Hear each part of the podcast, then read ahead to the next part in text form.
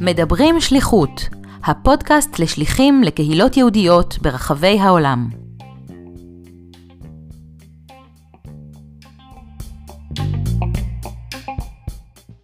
שלום למאזינים, כאן דוקטור אסי אהרונוב. אם נושא של שליחות לקהילות יהודיות בתפוצות מעורר בכם התרגשות מיוחדת, אם הנושא מעניין אתכם כשליחים בהווה או בעבר, אם פעם שקלתם לצאת כשליחים לתקופה משמעותית, ואתם רוצים לשמוע על חוויות השליחות מפי כאלו שהיו שם, אני מזמין אתכם להאזין לראיונות שאני עורך עם שליחים בפודקאסט מדברים שליחות. בכל פרק נראיין שליח או שליחה שישתפו אותנו בחוויות השליחות שלהם. נאזין למה שיש להם לספר בנושאים כגון מה גרם להם לצאת לשליחות, מה היה תהליך ההתאקלמות שלהם בקהילה, מה היו הקשיים או ההצלחות בשלבי הקליטה בקהילה, מה היו נקודות השיא בשליחות כמו גם האתגרים המרכזיים איתם התמודדו, כיצד חוו את החזרה לארץ, מהי לדעתם שליחות מוצלחת ועוד. במיוחד נרצה לשמוע מהם הטיפים שהם יכולים לחלוק עם שליחים אחרים או כאלו ששוקלים לצאת לשליחות. כמי שהיה מעורב בתחום השליחות מזוויות שונות, אני מקווה שגם אתם, כמוני, תמצאו עניין רב במה שיש לשליחים לספר. בימים אלה, ממש לנגד עינינו, עולם השליחות עובר שינויים דרמטיים. נגיף הקורונה חייב ביצוע של התאמות מהותיות באופן העבודה של השליחים, על סוגיהם השונים וביעדים השונים. בפרק מספר 50 של הפודקאסט ריכזנו תובנות ולקחים על עבודה בתקופת הקורונה. בחודשים האחרונים ביצענו ראיונות גם עם שליחים שפעלו או שעדיין פועלים בתקופת הקורונה ושיתפו בתובנות ובטיפים שצברו מניסיונם. בשל העובדה שמדובר בתקופה חדשה גם עבור עולם השליחות, ובכדי להביא לתועלת עבור כל אלו שמתמודדים עם מציאות מורכבת זו, החלטנו לרכז בפרק מספר 50 תובנות שעלו מתוך אותם הרעיונות שביצענו. אני מזמין אתכם להאזין לפרק מיוחד זה. בפרק הנוכחי אנו שמחים לראיין את שי רובינשטיין. שי שימש כשליח קהילתי בהאוורד קאונטי, מרילנד, ארצות הברית, בין השנים 2018 ל-2020. כמי שהתעניין מילדות בתחומי יחסי החוץ והדיפלומטיה, היעד הסמוך לוושינגטון אפשר לו מפגשים עם אנשי ממשל ומודיעין. הוא מספר על אתגרי העבודה ודרכי ההתמודדות במסגרת קהילתית שהיא פרוסה על פני אזור גיאוגרפי נרחב. שי מספר על תוכניות מיוחדות בשליחות, כגון קלפי לבחירות, קפה ישראל, אירועים שבועיים לצעירים, וגם תוכנית הכנה לצעירים לקראת המעבר לקמפוס. בתקופת הקורונה הוא העביר סיורים וירטואליים מתל אביב ויפו. בשל העובדה שאין שליח כיום בקהילה, שי ממשיך בהעברת תכנים באופן מקוון מדי חודש. אני מקווה שתהנו מהראיון שערכנו עמו. שי, שלום ותודה רבה שאתה מצטרף אלינו לפודקאסט מדברים שליחות. Uh, אתה היית שליח uh, קהילתי בהאוורד קאונטי, במרילנד, uh, ארצות הברית, בין השנים 2018 ל-2020, למשך שנתיים, נכון? כן. אז אתה עבדת שם תחת הפדרציה המקומית, ואני אשמח אם נתחיל בקצת רקע על עצמך, אם תספר מי אתה, uh, מה, מה הוביל אותך לצאת בסופו של דבר לשליחות הזאת. אז קודם כל אסי, אה, שמח על ההזדמנות אה, להשתתף אה, בפודקאסט מדברים שליחות. אני חושב שמה שאתה עושה הוא מאוד משמעותי לטובת כל שימור החוויות שלנו מהשליחות, ואני מאוד מתרגש להיות כאן.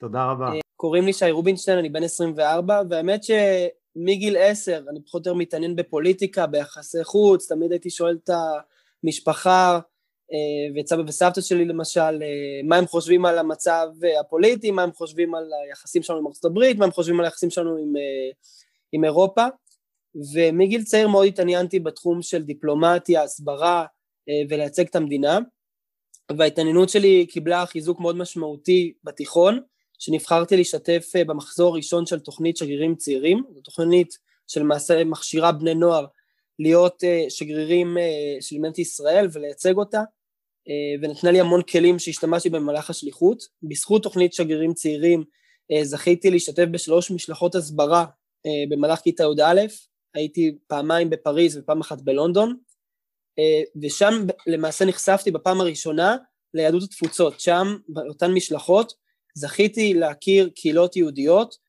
שמאוד תומכות בישראל ומאוד מרגישות חלק, ולצד זו, זאת לא מבינות עד הסוף מה קורה בארץ בגלל המרחק.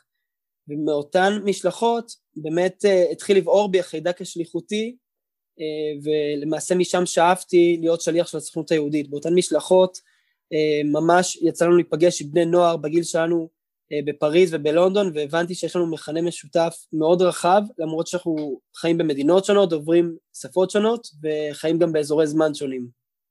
המפגש שם היה עם, עם בני נוער יהודים? המפגש היה עם בני נוער יהודים ולא יהודים. אה, למעשה בלונדון ובפריז הגענו לבתי ספר אה, יהודים, וגם יצאנו להשתתף באירועים קהילתיים, זאת אומרת, יצאנו אה, להיות בפגישה בארגון ה CRIF, שזה ארגון הגג של יהדות צרפת, וגם היינו בערב גאלה של המגבית המאוחדת בבריטניה. וזה ככה נתן לי איזשהו drive, וגרם לי ממש לרצות לצאת לשליחות, וראיתי את עצמי יוצא לשליחות אה, ישר אחרי הצבא, זאת אומרת מבחינתי לא הייתה פה שאלה וממש אה, אחרי השירות הצבאי רציתי אה, לצאת לשליחות והתחלתי את המיונים. אתה יכול לספר קצת על השלבים שלפני היציאה לשליחות, איך, איך, איך זה היה מבחינתך, איך חווית את זה, איך התכוננת? אז האמת שתהליך המיון היה לי מאוד מעניין, בגלל שהתראיינתי להמון קהילות והיה לי קשה לבחור באיזה קהילה אני רוצה להיות ולמעשה אה, בסוף אה, קרה ששיפצו אותי בהאוורד קאונטי שזה ליד וושינגטון אה, ולי אישית זה היה הזדמנות מטורפת בגלל שאני מאוד אוהב פוליטיקה ומאוד אוהב יחסי חוץ ווושינגטון זה המקום. אז לפני השליחות יצא לי לדבר עם המון אנשים שעשו שם שליחויות לאו דווקא מטעם הסוכנות אלא גרו שם יצא לי אה, לעשות איזשהו חקר על, הקהילה, על האזור, על המקום, אה, ובכללי לקרוא ולהכין את עצמי בצורה טובה. אני חושב שההכשרה שהסוכנות נתנה לנו סיפקה לנו הרבה כלים, אה, איך להתמודד עם היום-יום בשליחות, איך להתמודד עם המרחק מהבית, ולבוא בראש פתוח, שזה משהו שמאוד עזר לי במהלך השליחות. אז אתה יכול לתאר את, את יעד השליחות, את הקהילה ש, שעבדת בה, את ה... אה, מה שנדרשת לעשות שם, את, אה, בכלל את האזור? אז בשבילי להיות אה, שליח בהאוורד קאונטי במרילנד, שזה קהילה מאוד פרברית, זה היה מוזר קצת, כי גדלתי בשדרות חן בתל אביב, על כיכר רבין למי שמכיר, ומבחינתי לעבור מהעיר התוססת לפרברים זה היה משהו טיפה מוזר בהתחלה. אז אני שירתתי בקהילה פרברית שהיא נמצאת בין וושינגטון הבירה לבולטימור, אה, שזה בעצם כמו לגור אה, במודיעין, שהיא באמצע הדרך בין אה, תל אביב לירושלים, אז פחות או יותר ככה אני הרגשתי שאני בין שתי ערים גדולות. הקהילה עצמה היא מאוד מגוונת, והיא מתפרסת על אזור גיאוגרפי רחב. היו ימים שהייתי נוסע 45 דקות מפעילות אחת לפעילות אחרת, וגם הקהילה היהודית עצמה, אתה לא רואה אותה מה שנקרא. הגעתי בהתחלה לשליחות, ביום ראשון אמרתי, נו, איפה הקהילה, איפה הקהילה? עכשיו, אין באמת קהילה, אתה לא באמת אה, רואה את האנשים אה, אה, כיהודים, הקהילה היא מאוד ליברלית ורפורמית. וגם מאוד מפוזרת. מפוזרת אז כן. מאוד מפוזרת, ואין איזשהו ריכוז של קהילה כמו שחשבתי שיהיה, או כמו שתיארתי לעצמי מהשליחויות הקודמות שלי בלונדון ופריז, שבאמת יש איזושהי קהילה ואתה ממש רואה סממנים יהודים, פה הכל מפוזר, הכל במרחב, ואין איזשהו משהו מלכד ומאחד. שזה היה איזשהו אתגר בתפקיד. אה, אתה יכול לספר על האתגר הזה, להרחיב קצת?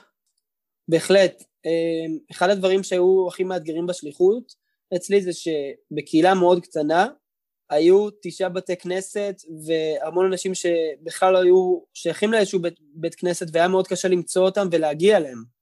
אז יש פה אתגר כפול, גם קהילה פרברית שמרוחקת, שהיהודים בה מרוחקים אחד מהשני, וגם קהילה שהיא לא הכי מאורגנת, אה, ולמעשה היו הרבה אה, מקרים שאני הייתי צריך ליצור תוכן, אה, והיה לי מאתגר להביא את האנשים, ואפילו לא ידעתי איך להגיע אליהם. איך, איך התמודדת עם, ה, עם המרחקים האלה? זאת אומרת, איך הקשר נשמר באמת בין הפיזור הזה של, של היהודים שם? אז קודם כל ברמה האישית, לי היה מאוד חשוב לנהל עמוד פייסבוק שליח מאוד משמעותי ומאוד אקטיבי, כדי שאני אוכל להראות את עצמי ולהפיץ מידע על כל התוכניות שלי.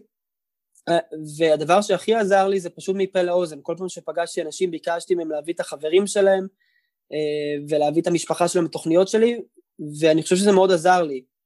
במהלך השנה הראשונה של השליחות הייתי ב-60 ארוחות עם חברי הקהילה, בין אם זה ארוחות שבת, ארוחות חג, ארוחת צהריים, וכל פעם העליתי את זה ככה בפנייה אישית שאני רוצה שהם יביאו את המשפחה, את החברים, שיעזרו לי ויביאו יותר אנשים לתוכניות, ולאט לאט התחלתי לראות את הפירות של זה. אני חושב שמה שמאוד עזר לי, ואם ככה שליחים בעתיד מקשיבים לפודקאסט הזה, אז אני חושב שהדבר שהכי עזר לי זה פשוט ליצור קשר אישי עם אנשים, ואז מתוך איזושהי מחויבות שנוצרה, שאותם אנשים הביאו את החברים שלהם, את המשפחה שלהם, גם חלק מהפעמים ביקשתי מהם להביא חברים לא יהודים, כדי שיהיה לנו קהל מגוון בתוכניות, וזה למעשה מאוד הגדיל את ההיענות של הקהילה לכל מה שהשליח מציע.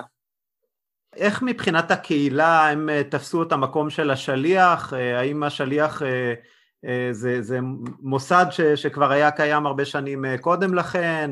איפה, איפה הוא משתלב להם בתוך, ה, בתוך המארג הקהילתי? מה, איזה שימושים הם הם מבחינתם עושים בשליח במרכאות? אז כשאני הגעתי לשליחות, זו הייתה השנה החמישית שתוכנית השליחים התקיימה בקהילה. אני הייתי שליח הגבר הראשון, לפניי היו רק שליחות, אז אני הייתי השליח הראשון. ואומנם הם הכירו מה זה שליח וידעו, עדיין היה פה איזשהו תהליך למידה של הקהילה, והם באו מאוד בראש פתוח וגם אני, ומבחינתי זה היה ווין ווין, שמצד אחד מאוד נתנו לי חופש פעולה ומאוד יכולתי להביא את עצמי וקיבלתי את הבמה שחיפשתי, ומצד שני, אני מאוד הייתי קשוב לצרכים שלהם ורצינו ביחד להבין מה באמת צריכים מהשליח. זאת אומרת, יצא, יצא לנו כמה פעמים לעדכן ולחשוב אה, במהלך השליחות מה בעצם הקהילה צריכה מהשליח. אתה, אתה יכול לשתף ב, אה, בהתלבטויות או באפשרויות השונות ואיך ובמה החלטתם להתמקד? אז האמת שהחלטנו להתמקד בכל הגילאים ו... מה שהתוצר שהגענו אליו זה ששליח צריך לתת מענה לכל אוכלוסיית גיל בקהילה, וזה משהו שיצר את השליחות שלי מאוד מגוונת ומאוד מעניינת. בגלל שנדרשתי באמת לתת תוכן לילדים מגיל שלוש בגן פרטי, שחלקם אגב לא יהודים, עד לאנשים בגיל הזהב, אנשים בגיל הזהב בבתי אבות. כל הטווח הזה של מגיל שלוש עד גיל 120 היה תחת האחריות שלי, ולמעשה זה גרם לי גם אה, אה, לעבור שליחות מאוד מגוונת וגם לה, להמציא את עצמי כל פעם מחדש. אוקיי, אתה יכול לתאר אה, את הפעילויות השונות, אה, את ה... איך, איך תכננת את, אה, את מסגרת העבודה שלך מול, ה, מול הגורמים השונים, מול המוסדות השונים, מול הילדים, מול האנשים המבוגרים, צעירים?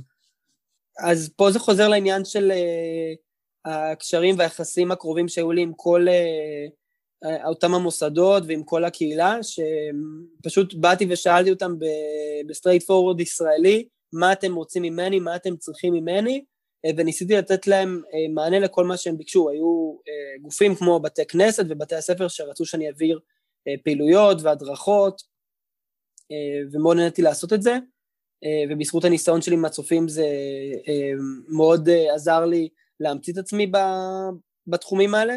אה, והיו מקומות יותר, אה, הבתי אבות והחבר'ה יותר מבוגרים שרצו ממש הרצאות על עומק ועל פוליטיקה ועל מה שקורה בישראל, אה, ומאוד נהניתי מזה, ובעצם פיתחנו תוכנית שנקראת Israel Cafe, שזו תוכנית שמתקיימת פעמיים בחודש, שבה אני מרצה לחברי הקהילה על כל מה שקורה בישראל ובמזרח התיכון, זאת אומרת אני לוקח אקטואליה, בין אם זה אה, מה שקורה אה, לצורך העניין עכשיו עם מדינות ערב, בין ישראל למדינות ערב, אה, במהלך השליחות שלי היו שלוש מערכות בחירות, אז נתן לנו הרבה אקשן והרבה דברים לדבר עליהם, וכל אירוע כזה או אחר שקורה בישראל במזרח התיכון, ולשמחתי בזכות העובדה שאנחנו מאוד קרובים לוושינגטון פיזית, והמון אנשים מהקהילה שלי הם יוצאי קהילת המודיעין או יוצאי הפוליטיקה או העיתונות האמריקאית, היה לי ממש הזדמנות לעשות שיח מאוד מעמיק, ומאוד מעניין וגם לשמוע הרבה דעות, וזה גרם לכל ההרצאות האלה להיות שיח פתוח, לאו דווקא הרצאה שבה אני מדבר ואומר את מה שיש לי להגיד, אלא איזשהו דיון שאנחנו לוקחים איזושהי סוגיה ומתעמקים בה, אני אומר את דעתי איך שאני רואה את זה מהנקודת מבט שלי, ולפעמים אני שומע דווקא דעות אחרות מהקהילה. אז אתה, אתה יכול לספר על חלק מה, מהפעילויות האלה ומה היו התגובות, המשובים שקיבלת? אז לכבוד הבחירות, אני מדבר על הבחירות הראשונות באפריל 2019, שעוד היינו צעירים ויפים והתרגשנו מבחירות, אז החלטתי יחד עם ה... כן, זה נראה כאילו אנחנו שנים אחורה, אבל אז עוד היינו צעירים ויפים והתלהבנו מבחירות והתרגשנו, לפחות אני, גם התלהבתי מזה שאני מצביע בחו"ל, אחר כך עשיתי את זה עוד פעמיים נוספות, אבל פעם הראשונה התלהבתי. והחלטנו כל השליחים בווש... באזור וושינגטון לעשות קלפי לכל הקהילות, ושאנשים באמת יוכלו להצביע. Uh, ואז להשוות את, התוצאות הבחירות של הקהילה המקומית מול מה שקרה בישראל. אגב, התוצאות uh, היו שונות באופן מאוד לא מפתיע. אמ, אז מה שקרה זה שאני העברתי אה, כעשר הרצאות על הבחירות, בין אם זה מטעם הפדרציה, מטעם בתי כנסת, אה, מטעם אה, ארגונים כאלה ואחרים, וכל פעם הייתי מביא את הקלפי הנודדת שלי, הקלפי הנודד שלי, והייתי מבקש מאנשים להצביע על פי מה שהם מרגישים וחושבים, והתוצאות באמת היו מאוד מעניינות, וככה ראיתי שהקהילה היא באמת יותר ליברלית מהציבור הרחב בארץ, וזה גרם לי גם להבין איפה אני יכול למקד את התכנים שלי, זאת אומרת להסביר להם למה בארץ אנחנו רואים דברים אה, בצורה קצת שונה ממה שהם רואים אה, בארצות הברית, וגם זה גרם לי לערב אותם במשחק הפוליטי בישראל. אוקיי, okay, אז זה מעניין, זה בעצם אה, איזשהו, הבחירות היו טריגר לעשות את הפעילות הזאת ואת ההרצאות בנושא, בנושא של הבחירות בישראל, אבל בעצם דרך זה אה, זה, זה קודם כל זה יצר אה, חיבור אה, ממש טוב ל, ל, להוויה של מה שקורה בארץ ו, ומצד שני אתה גם יכולת ללמוד הרבה על הקהילה דרך הבחירות האלה. לגמרי, אני חושב שאחד הדברים הכי, הכי חשובים בשליחות זה גם לדעת מי קהל היעד שלך ולהבין את השליחות ולקרוא את המפה וזה אחד הדברים שהבחירות מאוד עזרו לי להבין מה הדעות של החבר'ה בקהילה, מה הם היו רוצים יותר לדעת על ישראל ומה הם כבר יודעים. וגם הרבה פעמים אמרתי להם, אה, אתם מוזמנים להתקיל אותי אם אתם קוראים איזושהי כתבה או יש איזשהו נושא או סוגיה שמעניינת אתכם, אתכם תבואו ותעלו אותה בפניי וננתח אותה ביחד, והרבה פעמים גם קרה שאמרתי להם, האמת אני לא מכיר את הדברים עד הסוף ואני אבדוק את זה, ולמדתי גם הרבה דברים בעצמי. אז זה היה איזשהו משחק פינג פונג שכל הצדדים uh, נהנו ממנו. אז אה, בשיחה מקדימה סיפרת לי גם על אה, עבודה מול, אה, מול צעירים לפני שהם יוצאים לקמפוסים, אתה יכול לספר על הפעילות הזאת שעשית? אני אשמח. אז שמתי לב שאחת האוכלוסיות שפחות מקבלת מענה אלו בני נוער שבכיתות י"א-י"ב שאמורים לבחור לאיזה קולג', לאיזה אוניברסיטה הם ילכו. וכאן היה לי מאוד חשוב להביא את עצמי לידי ביטוי, וביחד עם הפדרציה ובשיתוף עם הסוכנות יצרנו אה, תוכנית שנקראת Campus Engagement Fellowship, שלמעשה מכינה ומכשירה את אותם בני נוער להתמודד עם כל מיני סוגיות שקשורות לישראל, דה-לגיטימציה לישראל ואנטישמיות באוניברסיטה העתידית שלהם. ויותר מזה, אנחנו גם נתנו להם כלים לדעת איך אני מבדיל בין ביקורת לגיטימית אה, כלפי ישראל במדינה דמוקרטית, לבין אה, אנטישמיות ודה-לגיטימציה ומוסר כפול נגד ישראל. ויותר מזה, אנחנו גם נתנו להם ייעוץ לאיזה קולג' הם יכולים ללכת, זאת אומרת באיזה קולג'ים יש חיי, חיי אה, יהדות אה, אה, חזקים ופוריים, ונתנו להם מענה לצרכים שלהם, זאת אומרת הרבה פעמים קרה שההורים לחצו אותם ללכת ל, לאוניברסיטת מרילנד, שזו אוניברסיטה מאוד אה, מוכרת ומאוד אה, club, בשבילם, ואנחנו דווקא רצינו לתת להם אה, יותר מחשבה, והרבה פעמים גם חיברתי אותם עם שליחי הלל מקמפוסים שונים כדי שייתנו להם ייעוץ, ויספרו להם איך אה, הפן של היהדות באים לידי ביטוי באותו קמפוס, ולמעשה זה יצר להם איזשהו מקום נוח לפרוק את מה שהם מרגישים, כי הרבה פעמים סיפרו שההורים לוחצים אותם ללכת לקמפוס כזה, והם בכלל רוצים אה, ללכת אה, רחוק מהבית, אז היה להם איזשהו מקום נוח להביע את עצמם ולעשות איזשהו שיח פתוח, ולי זאת הייתה הזדמנות לתפוס את אותם 20 בני נוער ולהעצים אותם ולגרום להם להבין שישראל ואהבה לישראל זה משהו שמאוד חשוב שיבוא לידי ביטוי במהלך התקופה שהם סטודנטים. אגב, אני בקשר עם חלק מאותם בני נוער, והם באמת מספרים שלמרות שהלימודים השנה מתקיימים בזום, הם משתתפים בהרבה אה, תכנים יהודים ובהרבה פעילויות, וחלקם גם אה, רוצים לעשות סמסטר בארץ, אז מבחינתי יש פה הצלחה אה, אדירה, שגם העניין של ישראל בא לידי ביטוי, וגם העניין של להיות מעורב בחיים היהודים בקמפוס בא לידי ביטוי. זאת אומרת, התגובות שלהם בדיעבד הם היו טובות על הבחירות שהם עשו. לגמרי, ואני גם שמחתי שהייתה לי את ההזדמנות להעביר את זה אה, פנים מול פנים לפני שכל משבר הקורונה התחיל, ובזכות ההצלחה של התוכנית אנחנו קיימנו עוד מחזור אה, בזום, זאת אומרת עשינו את אותה תוכנית אה, לבני נוער שונים, שבסך הכל הכשרנו למעלה מ-40 בני נוער, להתמודד עם כל מה שקורה בקמפוסים, ואני ממש שמחתי על ההזדמנות הזו, כי זה למעשה משהו ש... ביחד עם הקהילה והסוכנות פיתחנו מאפס. אוקיי, זה, זה, זה מעניין וזה משהו שאפשר אה, להרחיב אותו אה, גם למקומות אחרים, אני מתאר לעצמי. אה, איך, איך ידעתם על, ה, על המאפיינים השונים בקמפוסים? דברים אנקדוטיאליים ששמעתם או שהיה לכם איזשהו מיפוי כזה של מה קורה ב, בכל קמפוס?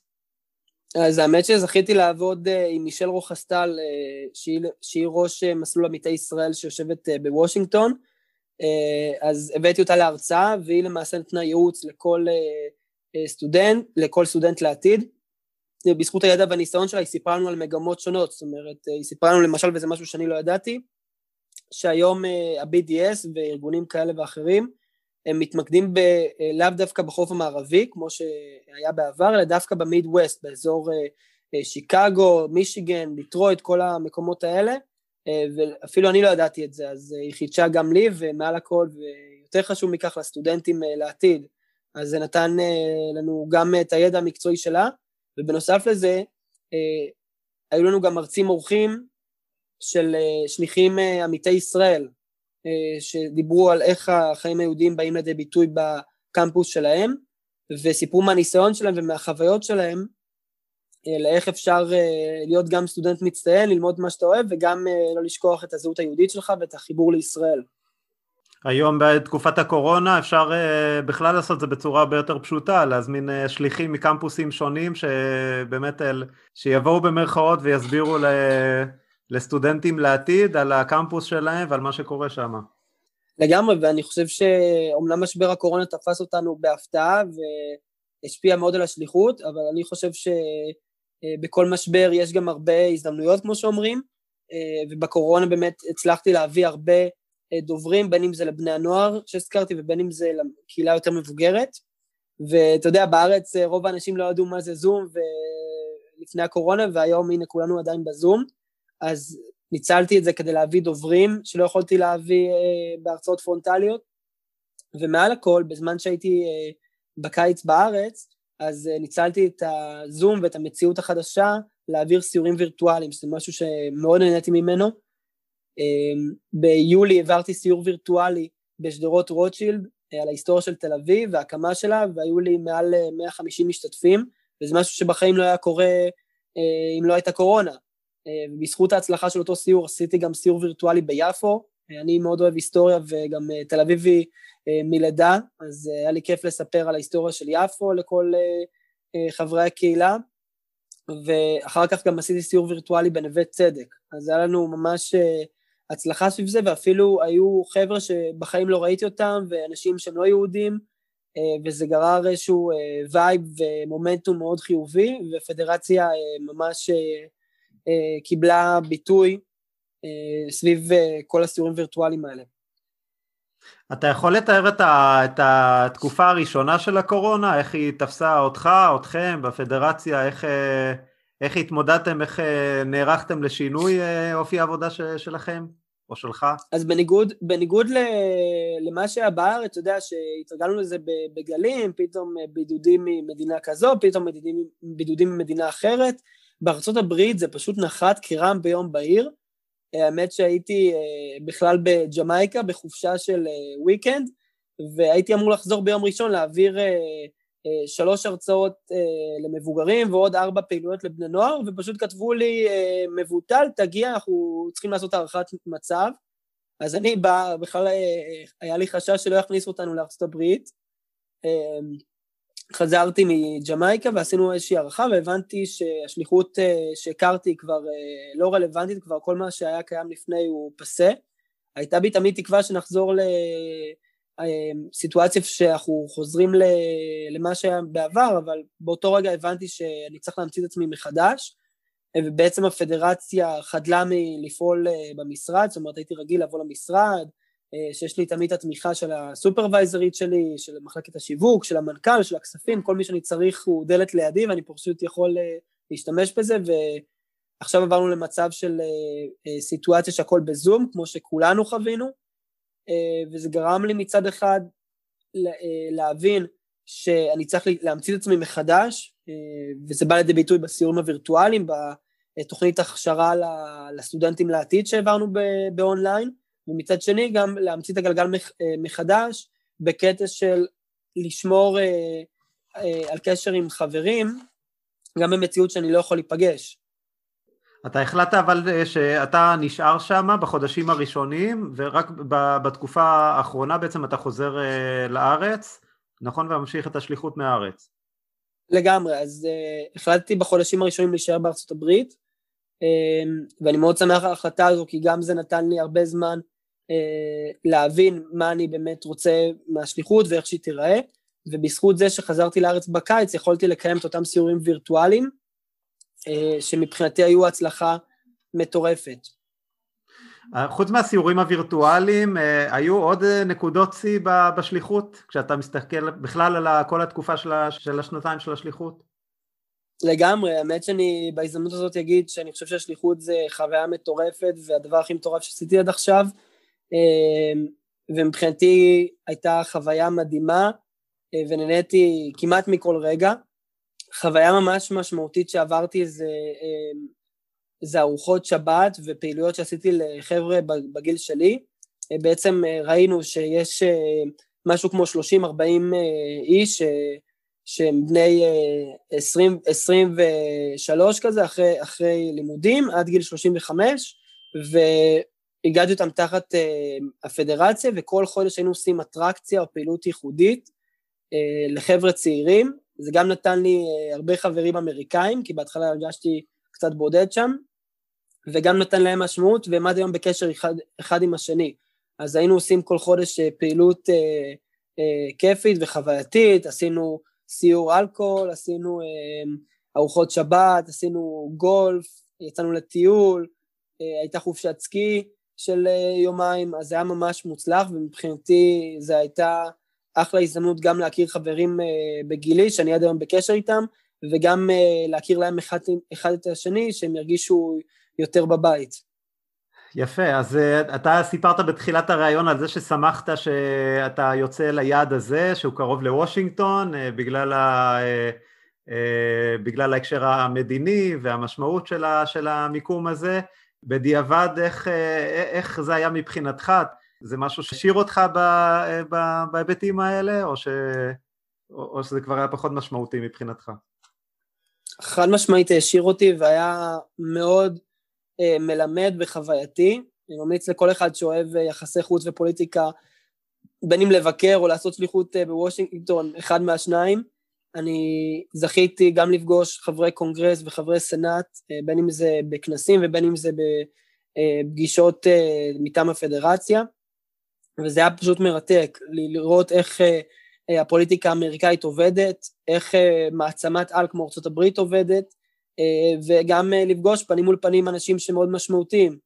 למשל פגשנו את בן קרדין, שהוא סנאטור של מדינת מרילנד, גם יהודי וגם אדם שלא הפסיד אף מערכת בחירות, שזה משהו שברמה הפוליטית מאוד עניין אותי, ולשמוע מהניסיון שלו וגם להשאיר, להשאיר אותו על איך שאנחנו רואים את המציאות מהמשקפיים ישראלים שלנו, ומעבר לזה אני גם זכיתי להכיר הרבה חברי קהילה שיש להם עבר, בין אם זה בתחום העיתונות, בין אם זה במכוני מחקר, בין אם זה בקהילת המודיעין, ולשמוע מהניסיון שלהם.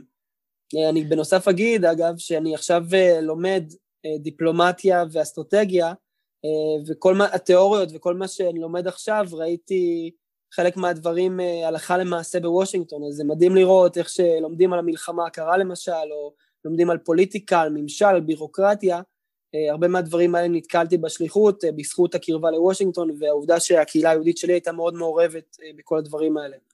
זהו, אז רציתי לשאול אותך באמת איך השליחות הזאת מלווה אותך אחרי, אחרי השליחות? וגם אם אתה, כן, איך החיבורים האלה של בין מה שאתה, הרקע שלך מלפני השליחות, כמו, ש, כמו שסיפרת, היה יותר עניין של ההקשר הדיפלומטי, איך, איך השליחות אה, ממשיכה אה, ללוות אותך היום, מה, מה לקחת ממנה? ולאן אתה רואה את פניך בעתיד?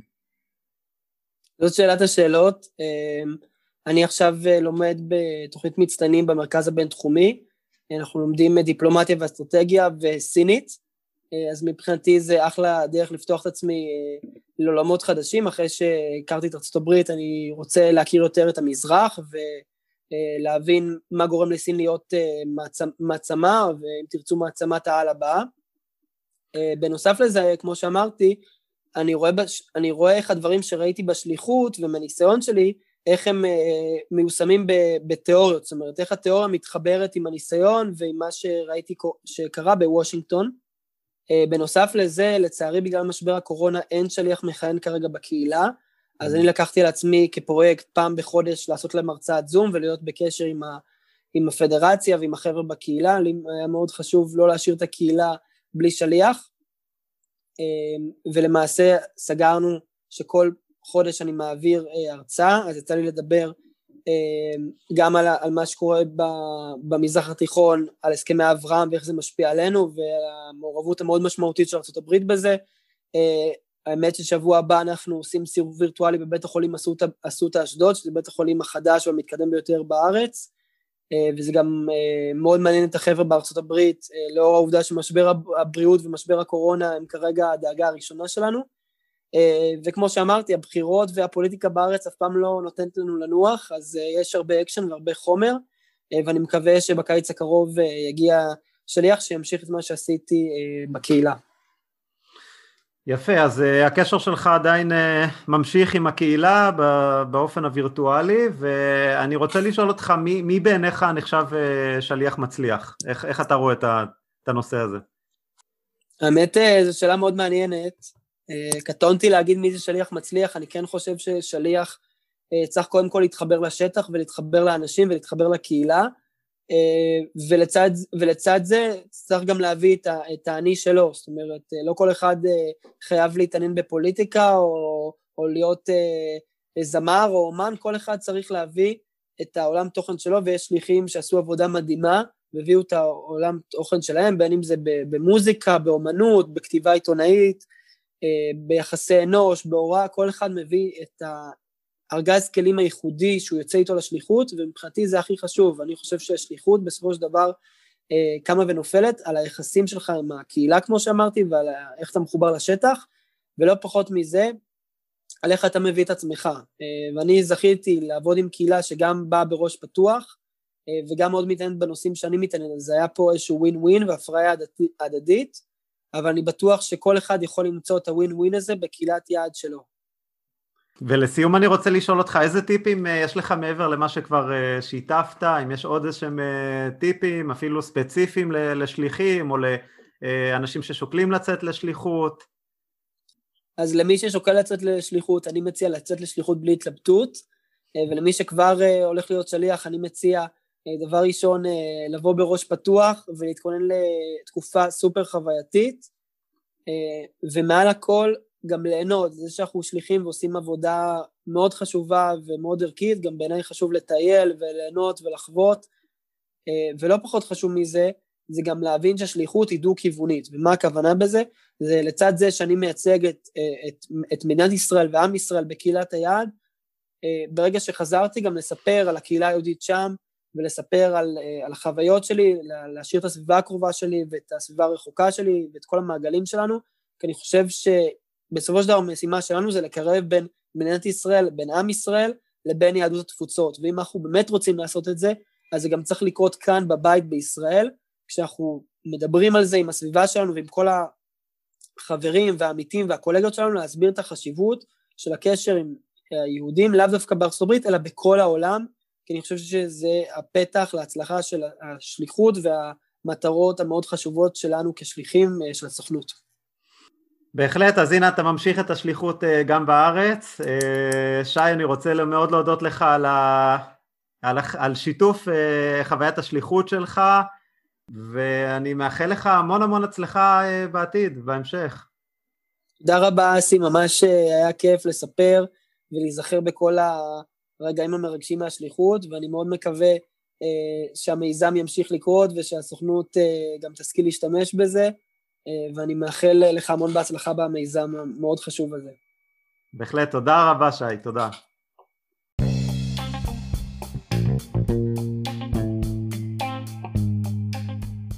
תודה שהאזנתם לפרק נוסף של מדברים שליחות. אני מקווה שנהניתם מהראיון עם שי רובינשטיין. האם האזנתם לראיון הקודם שקיימנו עם דגן לבני? דגן שיתפה מחוויות שליחותה ללונדון כשליחה תנועתית. לראיון הזה ולראיונות שקיימנו עם שליחים נוספים, אני מזמין אתכם להאזין דרך אתר הפודקאסט מדברים שליחות, או באמצעות אפליקציות הפודקאסטים המרכזיות. תוכלו ללחוץ על מעקב כך שתקבלו עדכון על כל פרק חדש שיוצא. בכל פרק אנחנו מצטרפים למסע השליחות של שליח או שליחה לקהילה יהודית בעולם.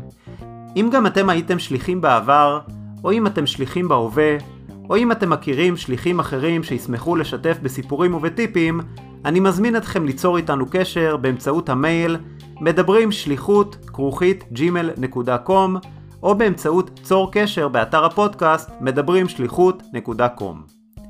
אם נהניתם מהרעיון, המחמאה הגדולה ביותר עבורנו תהיה שתשתפו אחרים ותיעדו אותם על הפודקאסט. בנוסף, אני מזמין אתכם לשלוח אליי סיפורים או אתגרים מיוחדים משליחויות, במיוחד מתקופת הקורונה, ומה היו דרכי ההתמודדות. אשמח לשמוע מכם כל הצעה או שאלה בנוגע לפודקאסט, אני מזמין אתכם לכתוב לי במייל מדברים שליחות כרוכית gmail.com. תודה ולהשתמע בפרק הבא.